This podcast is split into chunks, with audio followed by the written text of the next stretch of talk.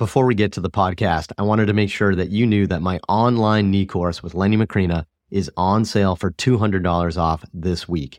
If you want to learn exactly how to evaluate and treat the knee, you're going to love our comprehensive course where we cover our clinical examination, exercise progressions, and specific information on ACL, meniscus, patellofemoral, articular cartilage, osteoarthritis, and so much more.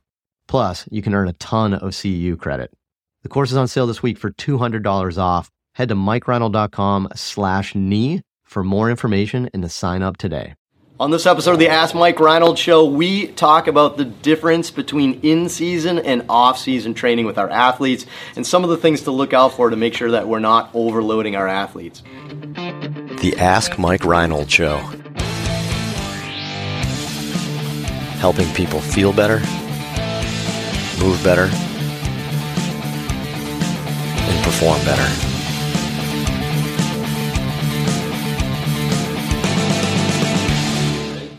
Welcome back, everybody, to the latest episode of the Ask Mike Reinold Show. We're up at Champion PT and Performance up in Boston, Massachusetts. Dan Pope, Dave Tilley, Mike Scaduto, Lenny Macrina here rocking your questions or rocking the answers to your questions. Head to mikereinold.com and click on that podcast link, and you can ask away as well. Lenny, who do we have for students on today's episode? We got some really good students, wicked good as we say. We have Kara May Sheft, little known fact, she goes by her middle name, I think it's her middle name, which is May Sheft uh, from Belmont University in Nashville, Tennessee. She is from New Jersey, so she is not a Southern girl. So we're still confused why she's got all these names. And you know what uh, she said to me too, by the way. Jersey. She, she said it was a little weird that she has. It's weird that you know she has two names. And I'm like, we all have two names. This is your middle name, right? Now, if your first name was Cara May and then your middle name was like May. I don't know. Still confused. Cara May May. I'm still confused by this concept. Sorry. we also have Nick Jacopello from Touro University in somewhere in New York, uh, which is one of 37,000 schools. Spain, New York. Little known fact about New York State, it has 8 million PT schools, that, and he is one of them. So it's interesting that he comes to us from New York. Somewhere else in a, a tech school that was like, we, we need another budget line. We need more revenue. What can we do? Oh, let's PT. PT. So. Yes, awesome. Landscaping, lands, landscaping college. Like, what else can we do? We can yeah. do more. So, all right, who's starting this one? Nick? Are we gonna we gonna ride the bull? Ride the bull. Horns up. Are we gonna do that? Toro. Let's ride the bull, Toro. Nick. All right, Caitlin from PA. I'm an athletic trainer for a collegiate baseball team and have noticed more injuries related to the weight room than baseball lately, especially when their off-season and in-season programs are identical. What recommendations can you give for how to approach this problem? Awesome. So, really good question. I mean, uh, baseball specific for her, but I think this is a good general question at all. What? How do we differ between in-season and off-season training with athletes? Because I think this is a really important question, right? And it sounds like what was her name again? Caitlin. Caitlin. Sounds like Caitlin is experiencing a situation at her college where the in-season and off-season programs are almost identical. So, which sounds like not a lot of periodization, right? Which we can, you know, kind of talk about. But I don't know, Dave, you want to start this one off, and sure. then, you know, Mike, you got a smaller golf off season. I'd love yeah. to kind of hear your thoughts, but like, yeah. Dave, why don't you start it off a little bit about the difference between in season and off season and training, and like some of the important key factors of yeah. that. Yeah. So I think two big things come to mind. One, like you already touched upon, is the periodization, right? So in the off season, we're typically or whatever off season you have, you're typically trying to first recover, take a couple weeks to kind of recover from your season, but then it's really your only biggest block to gain strength and to try to increase like the base level foundation of athleticism, right? So you're trying to maybe pull somebody away from being such a specialist in baseball or golf or gymnastics and, and be just a general athlete again. So I think that's probably going to be a little bit more just grunt work. It's going to be a little bit uh, more basic exercises that are general to all athletes. So I think that's very important to think about is we're trying to just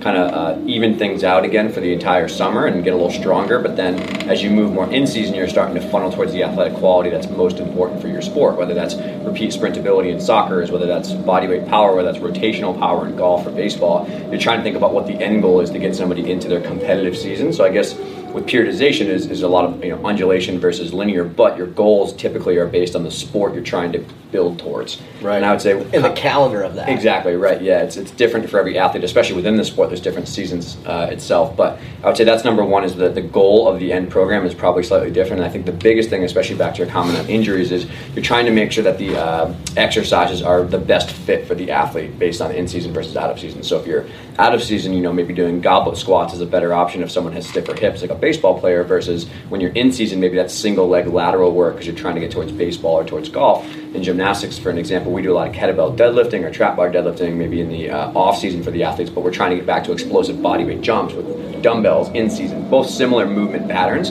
very different exercise selections based on the goal and based on the anatomy. So, All right, let me jump in. Yep. Let me. I'm, I'm gonna. I'm gonna be your um, translator. I like it. so, uh, so first big point I think I got from your answer, which I really liked, was um, it, it almost seems like if you're if you're going month to month, or you're not putting like a good thought process as to like an entire calendar year? Because I think everything's based off a calendar year where you have to almost map out the whole calendar mm-hmm. as to what is your in season, off season, what is your transitional phases in between. Mm-hmm. You almost have to start with that like macroscopic of a view to look at the whole the whole you know uh, year right and kind of go in a year i think most of our sports go in a year so i don't see you know why other than you know i guess i guess you could argue the olympics you can it's almost you have like a super macro Yeah. where you have a four as well as the four one. worlds usually, though. i was gonna say they have Other stuff in between yeah. in between so Worlds and Pan Ams. so that was number one and then the other big point i think so you know in terms of like how, going back to one, how do you do different between them? Well, you have to understand where they are in the season. You have to understand what's coming up. You have to be able to prepare. The second thing I think, and this is what we talk about all the time, is is is understanding the demands of your sport, so that way you can build a program that complements and doesn't kind of beat them down a little bit. So your big thing that you said, although you did say you were getting injuries, Caitlin, but the big thing you said was that in season and off season uh, seem the same to you. That doesn't necessarily mean that the in season's too much. It could equally mean that their off season's too little, right? So you can't immediately say one of those is bad. You have to just say like, what's their uh, you know competing stresses or something. But anyone Yeah, else think- want to jump in? I think that's a great point. Is managing the competing stresses of the sport and the training program. So one uh, one thing that we kind of work on with our athletes here is is their volume uh, in the gym has to reflect what they're doing on the field. So if they have a really big week, uh, like playing their sport, if they have like a four rounds of golf in a big tournament, like we're probably going to drop their volume on certain things in the in the weight room to um, to kind of manage that stress over time. And, and that'll be planned out over the course of a year like when we're going to adjust their volume. But we don't want to overload them with a rotational med ball throw and then they go out and they play four rounds in a day. Like it's just it's just managing those stresses um, on a How, how do we know shorter term level. as a devil's advocate? How do we know what the like? I know um, Tim Gabbett has that formula to Yeah. chronic workload and all that Yeah. stuff, but as a Yeah. regular PT or an ATC at a school, like how do we? Are we just saying because they do a trap bar deadlift in the off season that they should do a kettlebell deadlift in season as a lighter weight, more movement pattern based, or how do we know? If the stress is too Yeah. much, or do we just I don't know is if it you a have to- percentage I, of? I don't know if we need to know exactly, but I think Yeah. the goal in, in an in-season program kind of shifts from building maximum strength to maintaining what they kind of had in, in the off-season. Um, so it's not necessarily like we're chasing getting a ton stronger when they're trying to compete at their sport, but we do want to maintain as much as we can. So if they're doing stop at three to six reps in a set, they're now doing eight to ten reps in a set. Is that a simple Uh, concept? possibly. It's Yeah. still less volume. Yeah, you Right, could less keep the same. frequency. Or maybe they do it like once a week, for example, Okay. right? Like that's Right. you know not to get too off topic. And it- I'll let you jump in on that. So you about the you know the, that concept, but keep I- going. It probably depends where they finish their, their off-season training and, Right. and their training age and how experienced they are in the gym, and, and so there's probably a couple different factors as to like where they go when they start the season. And to your point, I will say that Tim in his course did talk a lot about how they have the athletes rate and do track tracking for each section of their training day. So mm-hmm. like their skill practice in the morning, their weight room stuff, their cardio stuff, and another skill practice. They weight those things independently. So typically you're trying to fluctuate the fader dials in season is more heavier in the skill stuff, less in the weight room. But again, you have to have an accurate measurement system of wellness and external workload to say like 3,000 units here. Let's pull this down. Let's let's pick up a sport. So you can do it. It's just it's challenging. Yeah. Right. So Dan, tell me a little bit about like volume, sets, reps, frequency. I think you know you were starting to hit upon that, and I think that's a little that's a good you know topic to cover. Like how's how's that different in season for you? Yeah. Yeah, well, I think um, generally the goal with strength conditioning is to get stronger, usually trying to build something for a sport and also prevent injuries, right? So part of it is that if you have so much volume in your in season that's starting to cause injuries, it's kind of like directly against what you're supposed to do, right? When you're hurt, you're not performing well either. So I think a big part is that something has to change, something has to go down, but we still want to maintain those qualities as much as possible. So kind of what Lenny was saying is like, what do we go from sets of three to sets of eight? Uh, in my mind, we still want to get and maintain that strength, right? So we don't necessarily need to go to sets eight because now we're just changing the training stimulus too much at that point. If anything, in season should be pretty rote, should be pretty much the same stuff, but maybe at a lower intensity. Excuse me, not necessarily intensity, same intensity but less volume Right. or less frequency, which is also a change in, in volume as well. Sure. So maybe they're training less days throughout the course of the week. Maybe that's less sets. Maybe it's less intensity while you're in the gym, not pushing quite as hard. Um, but I don't think that you need to change too much from kind of your late off season into um, your in season. But the volume should definitely change so that it's more of a maintenance dose, kind of like Mike was saying. Um, the one I, I do think I want to I want to touch on that. I do think you're assuming a really well designed off season program there because what he said it shouldn't change from your late off season plan, which means your late off season plan changed from your mid off season plan. So something to also keep in mind. I think it goes back to that big calendar thing at the beginning. So you're right. You have to start periodizing even your off season to get them ready for the season. But sorry, keep going. Yeah, no problem. I was about to change the subject anyway, so I love it. Change it. um, I think one of the big things I see a lot is communication, and I think there's a lot of times a, a poor communication between the coaches, the strength coaches, and athletic trainers. A lot of times you have kind of a big ego in the room, and people are not talking. So one person's like, "Ah, the reason why you're getting hurt is the strength coaches," and the coaches are like, "Okay, the reason why you're getting hurt is athletic trainers." Like trainers are also mad too, and no one's really talking and getting on the same page. So I just hearing your question, it sounds like maybe you know a little bit about periodization, right? And we just talked a lot about that. But the other piece is you need to make sure that you're building good rapport with one another and you really respect each other so you can actually make those changes as they're happening. Um, so maybe the strength coach actually is thinking towards that and you're not even realizing it. Right. maybe it just seems like they're not changing things up much. And then, you know, people are getting hurt, you're seeing the injuries, like, oh, it's got to be the strength conditioning side of things.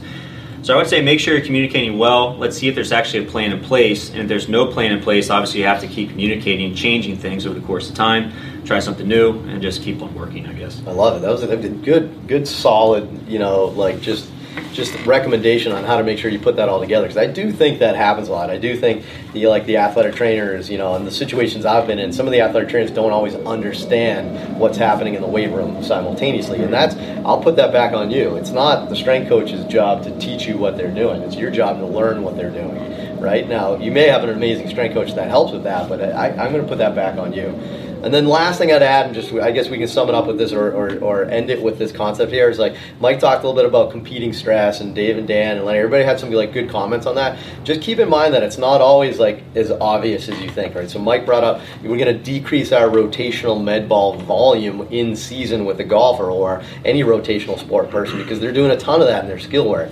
Um, I will say sometimes there's other competing stress that you just have to keep in mind as well. So I'll use baseball as an example for us, but someone going through like a late rehab phase and like a throwing program from let's say Tommy John or even mid-season of an in-season sequence, sometimes what we do is we see that there's a lot of grip overload. Right, so this may not necessarily seem like it's a competing stress, but for us, if you're trying to PR your deadlift on the trap bar and you're like really doing a ton of grip work, if you're doing stuff like bottom up kettlebell work or something that's like super heavy grip grip related. And you're also trying to increase your throwing volume and your forearm muscles on that. That's one of those like good tricky examples how it doesn't really kind of fit right? We see this all the time right? Like somebody in my inner circle just asked me this question. It was like you know I, all my athletes in season are having raging patellar tendinopathy. Like what's going on right? And then you got to take a step back and you say all right if you're in a field sport and they're running all the time or a court-based sport and they're they're running all the time i mean maybe we need a little less single leg work. Maybe we need a little bit less. We have to like really just pay attention to those competing stresses. So i think that's like the the good general thought but i think you know good good overall discussion so it was awesome. So good question. Thank you caitlin and thank you for another great episode. Head to mikereinold.com click on that podcast link and you can continue to ask us great questions like that. And be sure to head to itunes and spotify and rate review and subscribe so we can keep doing these uh, these these fun episodes where we have good discussions like this. This is a good one. So thanks. See you on the next one. Thanks so much for listening to the podcast. If you have a question you'd like us to answer, head to mikereinold.com slash podcast and fill out the form to submit your question. If you enjoyed this podcast, please subscribe, rate, and review us on Apple Podcasts, Spotify, or wherever you listen to your podcast. And please share this with your friends to help spread the word. It would really mean so much to us. Please check out all my online courses, articles, newsletter, and more at mikereinold.com. There's always a ton of great perks for my newsletter subscribers. And be sure to check for my other podcast, the Sports Physical Therapy Podcast, where I go deep into topics and interview leaders within our field. See you on the next episode.